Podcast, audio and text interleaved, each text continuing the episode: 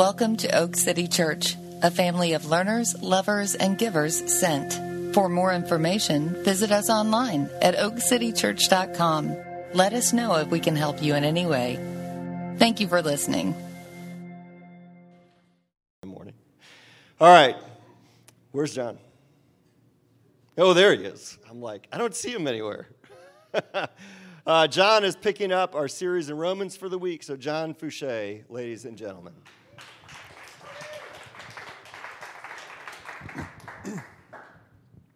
Where is John? Uh, John has been gone. So I had about four weeks in Texas uh, taking care of my, my brother who passed away a couple weeks ago. And I want to thank you all for um, your prayers and your support and you covering things. The staff are covering things here. Uh, it really means a lot. um, I thought I'd tell you a little bit more about that and then pick up where Jeff left off in Romans chapter 10. Uh, my brother, uh, as I said, died a couple weeks ago. For the last 18 months, he's had colon, colon cancer. I encourage you to get a colonoscopy when your doctor says it. Uh, it spread to his lungs, and it got to the place of it ultimately crowding out his lungs, and, and uh, that's how he passed away. Uh, he called me and June really concerned that he wasn't going to finish well. And I rolled my eyes because he's such an encouraging, wonderful person. I didn't know he had the capacity to finish poorly. And I was right. He finished very, very well. He uh, really wanted to work until the end.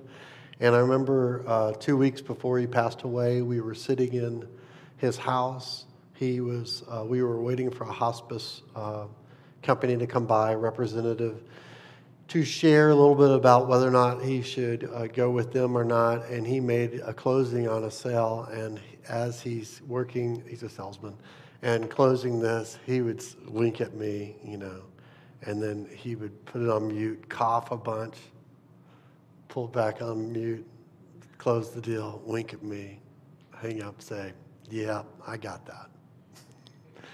Um, just a couple days before, he was whispering plans to his business colleagues, half getting his affairs in order, and half just doing business. And I'll never forget the time when he, um, he decided to die. For about a week there, the doctors and the nurses were just amazed that he was still living. And they said, He's got to choose to die. He's got to decide to die. And the next morning he'd wake up and say, It's a great day. Let's go bless some people. And he had no desire to die. At one point, I was sitting outside with them saying, Yeah, they really think you're at the end. And he looked at me like, I am not at the end. I remember, though, two days before he died, uh, 36 hours before he died, he a nurse came in and asked him what he wanted for dinner. What was, uh, they had two options for him to pick from. And he looked at her and said, I don't think I'm going to order anything because I'm about to go be with Jesus. It came out that she was a Christian and um, they talked a little bit about that and he she left and he said to her hold on a second I will see you in heaven. And from that moment on, he had decided he was ready to go to be with the Lord. One of the questions that's come to mind this week for me as I've studied this passage is who chose to die? Was it the cancer that chose to kill Drew? Or was it Drew that decided to die? On January 29th, 2023? And the answer was both. It was both. Uh, the question we're asking, Romans 9 and 10, is who chooses for us to live? Is it God who chooses us to be saved? Or is it us that chooses to be saved? Romans chapter 9 emphasizes The first, election.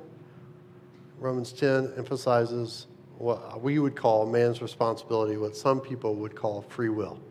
It's our decision to be saved, and it's both. Uh, I was just listening to the uh, Sunika stuff, and I just wrote down who chooses to bring the fresh water for the community in Nicaragua.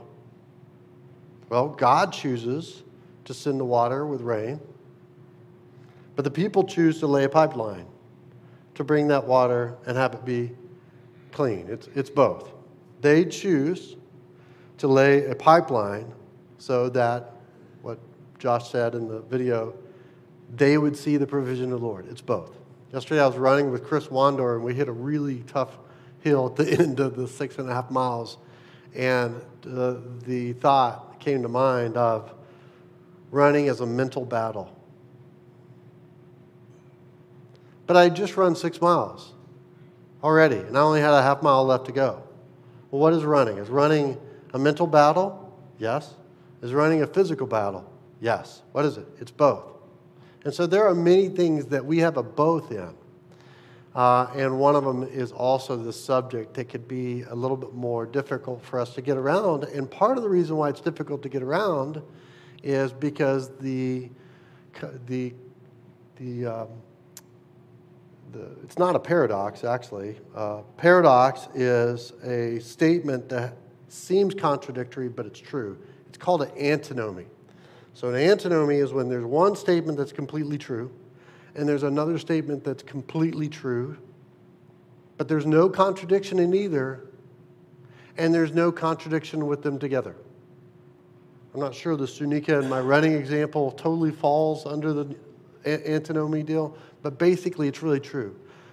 Scripture presents both and sees no conflict. Charles Haddon Spurgeon was asked once, How do you reconcile predestination and free will? And he said, You don't have to reconcile friends.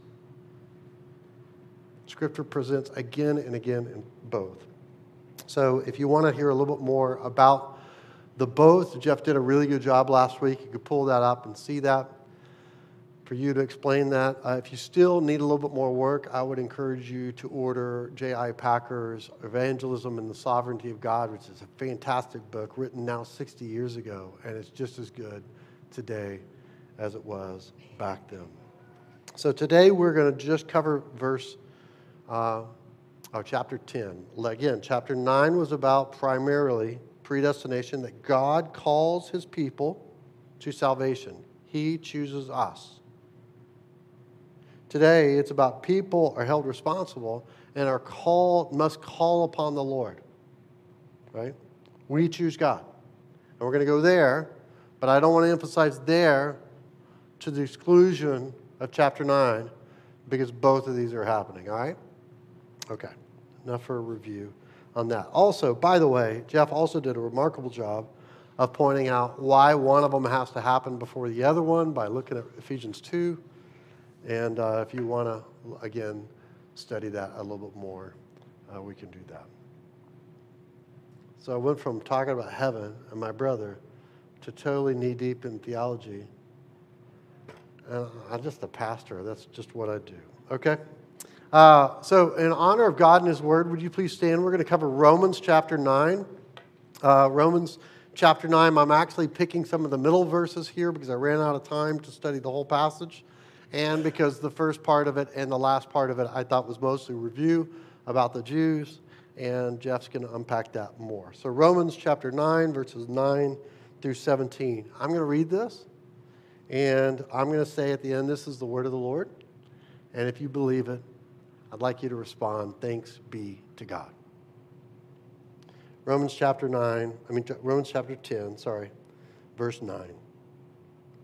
If you confess with your mouth, that Jesus is Lord and believe in your heart that God raised him from the dead, you will be saved. For with the heart one believes and is justified, and with the mouth one confesses and is saved.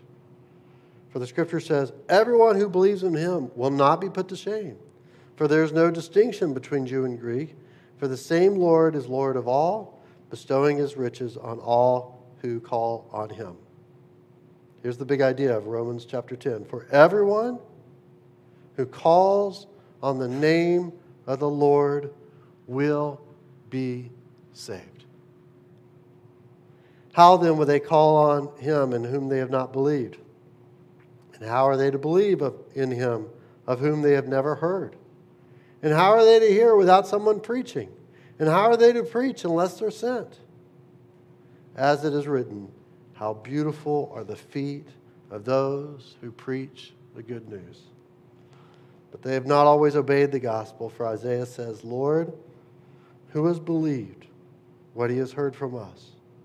So faith comes from hearing, and hearing through the word of Christ. This is the word of the Lord. You may be seated. Before Drew passed away on Tuesday, before the Saturday, he said, Now get out, get out a pen. Here's what I want you to do for my funeral. It's like, okay, here we go. I guess I'm speaking at your funeral. He said, I want you to ask her by one question Do you know if you're going to heaven?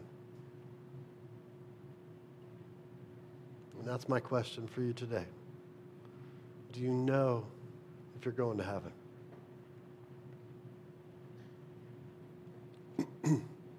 If you believe in the Bible, which is an if, but if you believe in the Bible and you believe it has authority of your life, like Roman, Romans 9 hinted at last week, then you can be confident because twice it says in this passage, you will be saved.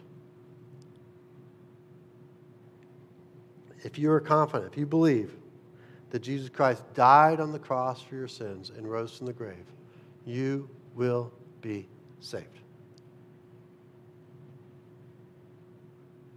To be able to do that, you got to say, I'm a sinner and I need to be saved. So, this is not just something you say with your mouth. It's not just life insurance, as some people would say, or fire insurance, I mean, or it's not just easy believism. In fact, the scripture says here if you confess with your mouth that Jesus is Lord and believe in your heart that God raised him from the dead, you will be saved. And there's a beautiful parallelism there between the mouth and the heart, and between Jesus is Lord and God raising Jesus from the dead. It's a, it's a beautiful kind of way he wrote it. But Paul is saying, yes, you need to say it. You have to say it. But this is an outward declaration of an inward reality. You got to believe it in your heart. At the core of your being, being, deep down. This is not just saying a prayer or going through the motions or making sure you're not jinxed this is a wholehearted belief, inside out. And it's evidence on the outside, but it's clear on the inside. So I want to ask you are you sure? Uh, are you sure you're going to heaven? Are you sure? Do you know if you're going to heaven? Have you confessed it with your mouth? Have, you, have your affections in your heart been kindled? stirred to go with what you said in your mouth. Like you just are grateful for the gift. You know, the one word I think that should characterize Christians is grateful. Because just when they deserve judgment, they get grace upon grace. Just when they deserve to be punished, they get a gift. It is Christmas all over again. Have you done that? Because Paul says everyone who calls on the name of the Lord will be saved.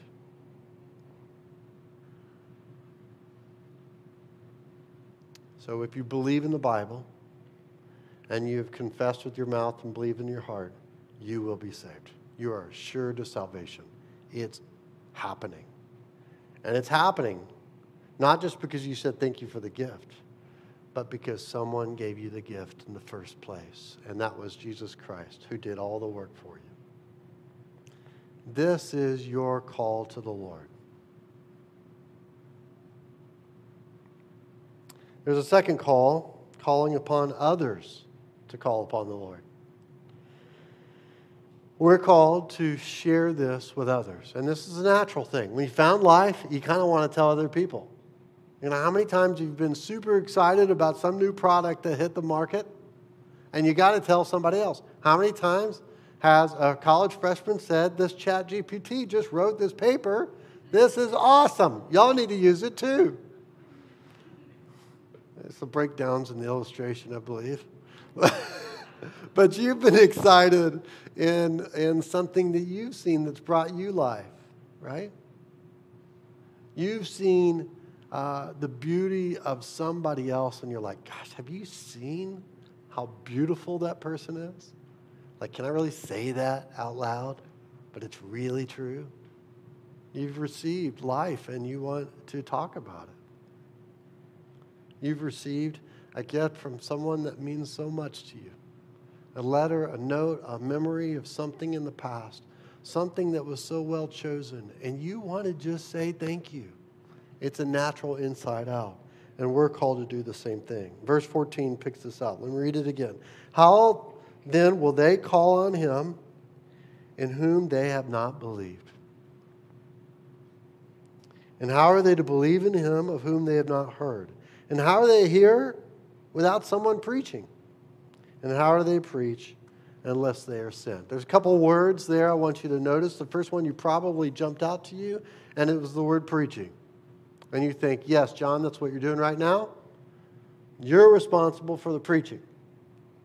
And that's actually not true. Just because we've kind of hit a form with the church and we call this the preacher, and we uh, are used to a monologue for 30 minutes and that's the way we do things, that's not what this is saying. Preaching means to proclaim. All right? You're a preacher. I'm just, as a preacher, I know you don't want to be a preacher, but you are, if you truly believe it. You are an evangelist. Just like Apple might have an evangelist, you're an evangelist of the good news of Jesus Christ. Because if you're truly grateful, you want to say thanks. So, preaching is your job and mine. And, uh, and I, I don't want that word to throw you off because of the current connotations we have in it. It is basically just sharing the good news of what Jesus has done, of what the scripture says, so that somebody else could find and see life. Um, the other word here is a big little word is the word sent, S E N T. It's kind of a subtle word. You probably missed it. It's obviously a big word for the disciples of Jesus. Jesus himself was sent. He says in John 20, 21, As the Father has sent me, even so I am sending you. That God the Father sent Jesus Christ, his Son, to us to become one of us, to be incarnate, to live life, to know what it's like to deal with a hard, irritable family at the end of the day to know what it's like to deal, deal with the struggles of sweat and labor. He, he knows what it's like to be persecuted. He knows what it's like because God became a person. He was sent, and this was ordained. He stepped into our lives. And Jesus says, As the Father has sent me, so I am sending you. You are to go into people's lives. You are to sweat. You are to carry burdens. You are to suffer. And you with them. And you are in the midst of their suffering, say, I've got good news. I know where to find life. Like, like God has done. So, this is a divine pattern we are participating in. And so, by naturally receiving the gift, by naturally talking about it, by naturally living in other people's lives, and by naturally telling them where to find life, this is a divine pattern that we participate in. Four weeks ago, at the week, uh, Drew and I were interviewing hospice agencies. There's a hospice representative that came in. It's supposed to be an hour meeting, right? From 12 to 1. We had not eaten lunch. we started talking about all this stuff and all these things and, and uh, what care would look like and all this stuff. About 55 minutes in, uh, Drew said to her, Are you sure you're going to heaven? And I was like, Crap. I totally did. I was like, I am so hungry. and she hesitated. And Drew, like a wonderful gentleman, said, Can I ask you a few questions? Why do you hesitate? She said, Well, you know, I'm in the middle of hospice and we deal with death and dying all the time, and it's just not so easy. And he said, Why not? So because everybody has different belief system. Well, what do you believe? And he just went through question after question. And finally, he said, uh, quoting one of the verses from Romans, he basically said, If you call upon the Lord Jesus Christ, you'll be saved. Now, this conversation lasted 50 minutes. And it took me 50 minutes to get past the hunger. And that we're now into an hour and 50 minutes into this conversation and to realizing that Drew was being a beautiful pastor in that moment to share where this person can find life as he was dying and as he had surety of his hope of where he was going, that he spent this time with this woman who was a sweet woman. Of course, she worked in hospice. To say, you can have life. You can choose. And he gave her that option. And I also realized in that moment, this man, for the last 18 months, has the very best way of dying because his mission, his focus has been clear, and he was the strongest evangelist I've ever met in the last 18 months. But I also walked away like, what's up with me? Like, what is up with me? I mean, I'm employed by Oak City Church. They kind of want me to talk about Jesus.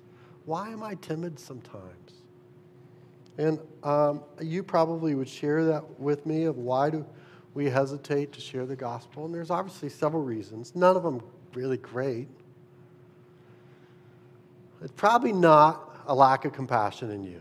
It may be but it's probably not.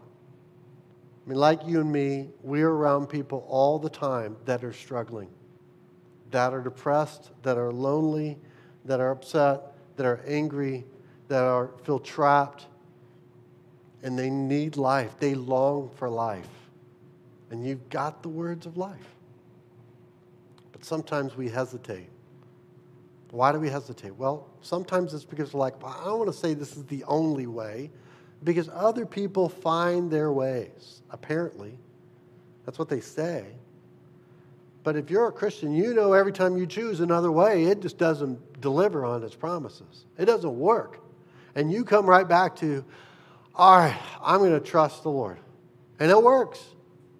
It doesn't solve all your problems, it doesn't change all your circumstances, but it changes you from the inside out. Once again, you find the peace in the middle of chaos again and again and again. You find life in the middle of things declining all around you, all again and again and again. You know better. And yet, we can be, um, we can bow our knee to a, a lost world that all are trying to find their own saviors from their special workout program to, uh, to their religion. Um, and sometimes we break, break back down because that lack of confidence and exclusiveness and in an answer. But yet, you can see in your life when you choose the Lord, there's just no downside. there's no downside. Some of us fear disapproval more than we fear God. Let's just say it. Sometimes we fear disapproval of others more than we fear God. We're worried they're going to think we're weird. But yet we still have the words of life and they're still suffering. Other times we're apathetic and we just assume they're apathetic. We yawn when we hear a sermon on Sunday or inspirational text that's not so inspirational. We just assume other people are not so inspirational, but we look and they are dealing with anger and real issues, and they're, they're desperate for answers, and yet we don't open our mouth. Uh, sometimes it's a lack of knowledge, but really, is it really? Google how to lead people to Jesus. You'll, you'll probably, 90% chance, you'll get the right answer. You know, you get this scripture here today. If you confess with your mouth and believe in your heart, you will be saved. That's it.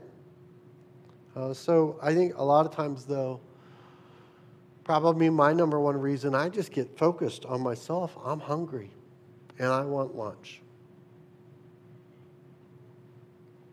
Any way you cut it, continuing to let people in your life suffer and you not opening up your mouth about the life giving message of Jesus is unloving. It's just unloving.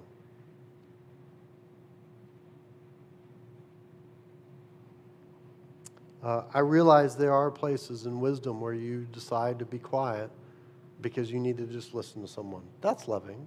That's fair.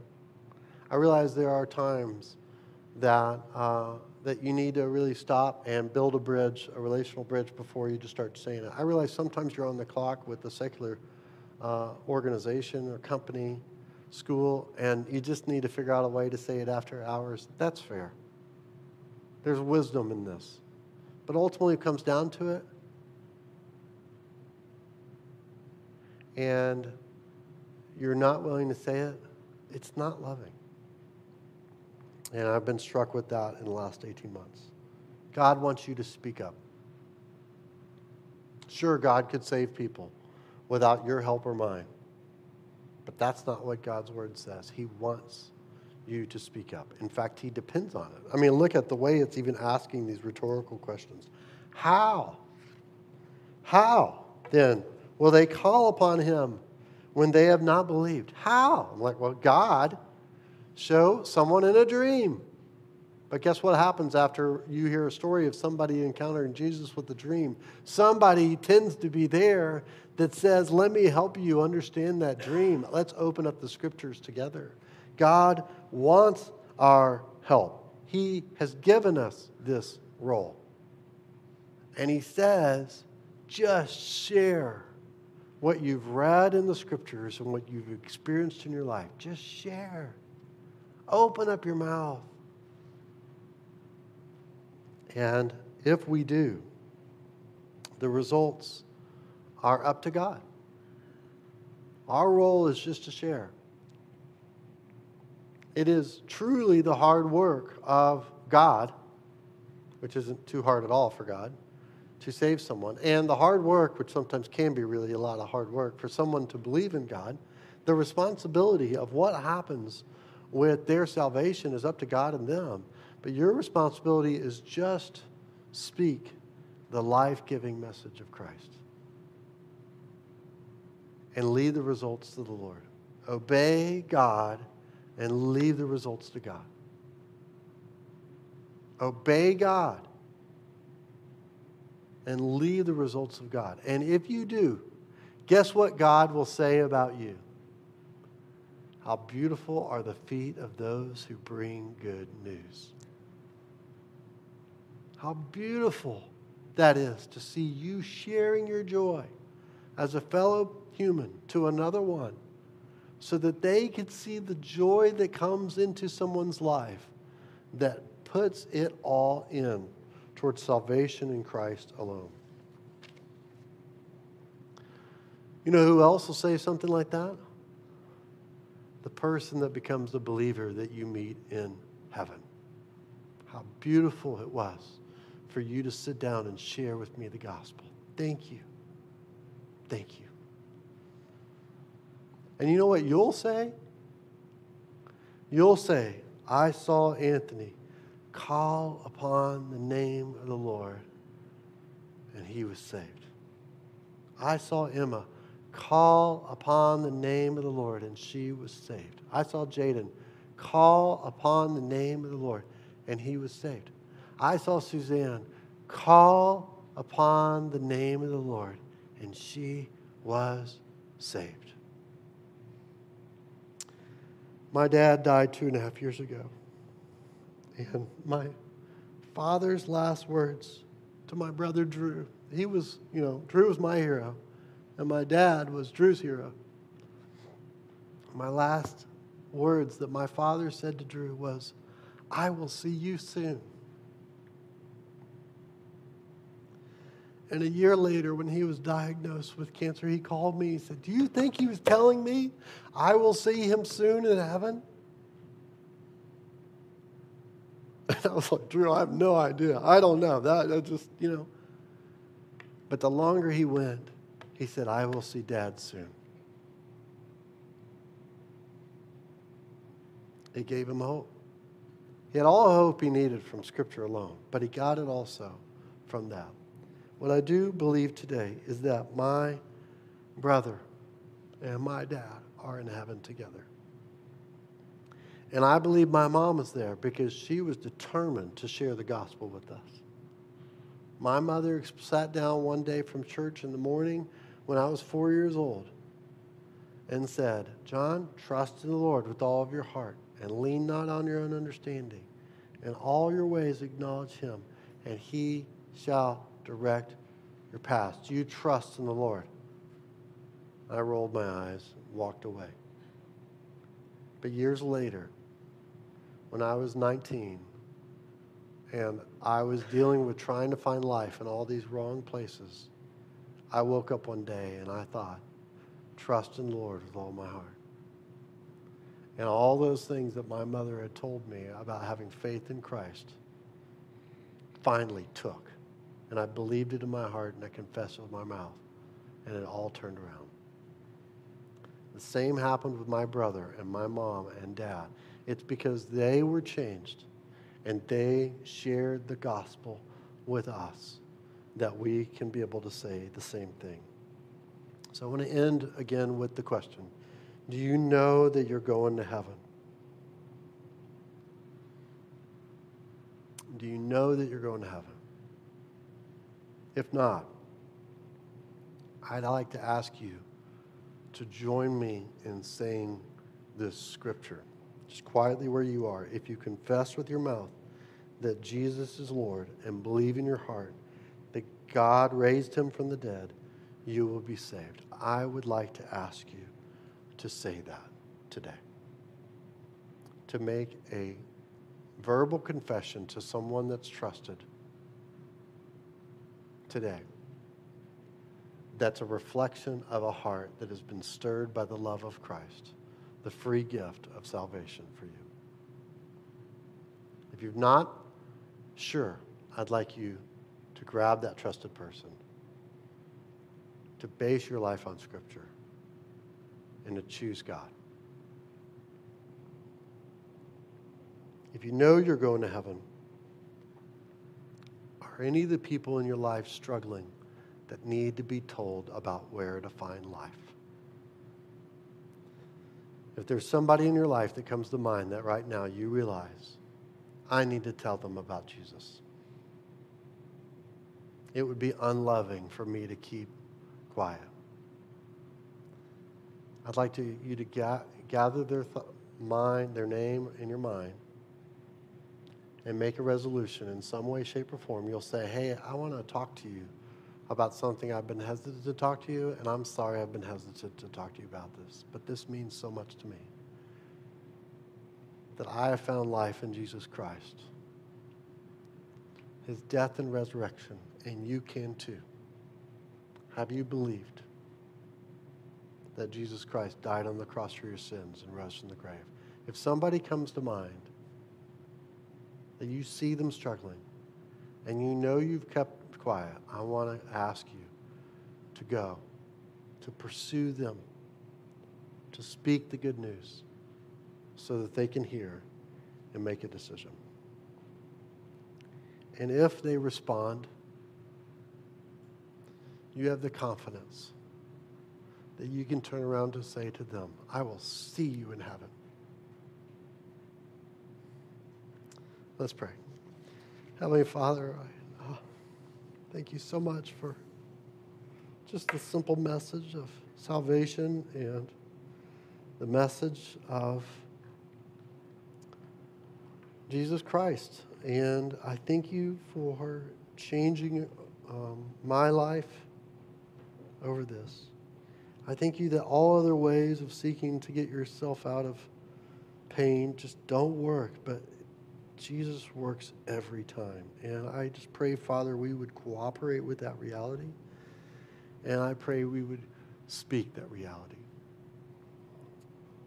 I pray, Father, for the people in the room that need to come to the place where they believe. I pray that today would be the day.